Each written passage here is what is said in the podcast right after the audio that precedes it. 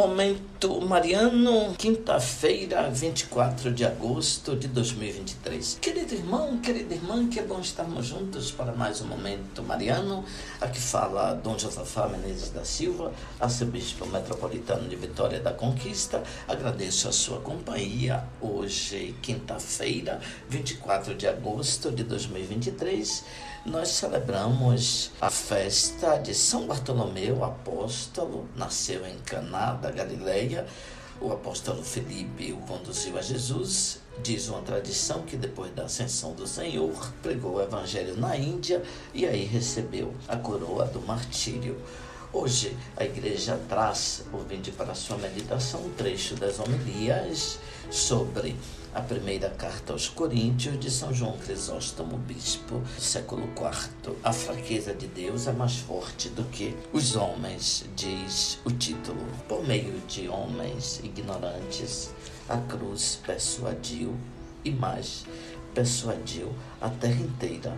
Não falava de coisas sem importância, mas de Deus da verdadeira religião, do modo de viver o Evangelho e do juízo futuro. De incultos e ignorantes, fez amigos da sabedoria.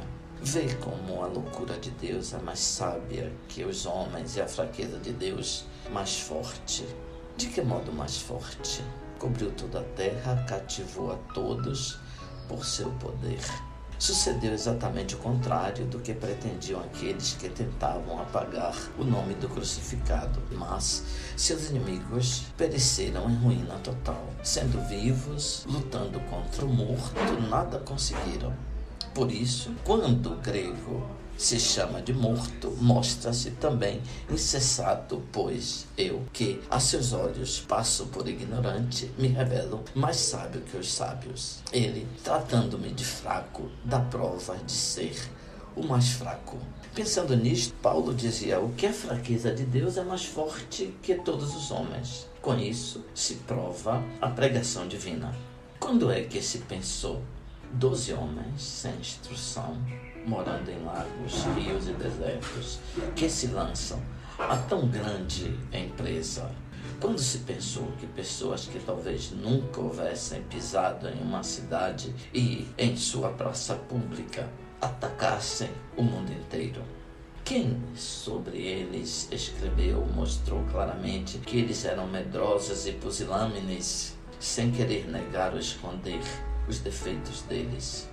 Ora, este é o maior argumento em favor de sua veracidade. De onde lhes veio que, durante a vida de Cristo, não resistiram à fúria dos judeus, mas uma vez ele morto e sepultado, entraram em luta contra o mundo inteiro? Não teriam dito ao contrário: o que é isto?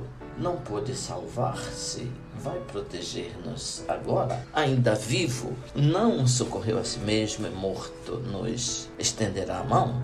Vivo não sujeitou povo algum, e nós iremos convencer o mundo inteiro só com o dizer seu nome? Como não será insensato, não só fazer, mas até pensar tal coisa. Por este motivo é evidente que, se não o tivessem visto ressuscitado e recebido assim a grande prova de seu poder, jamais se teriam lançado em tamanha aventura.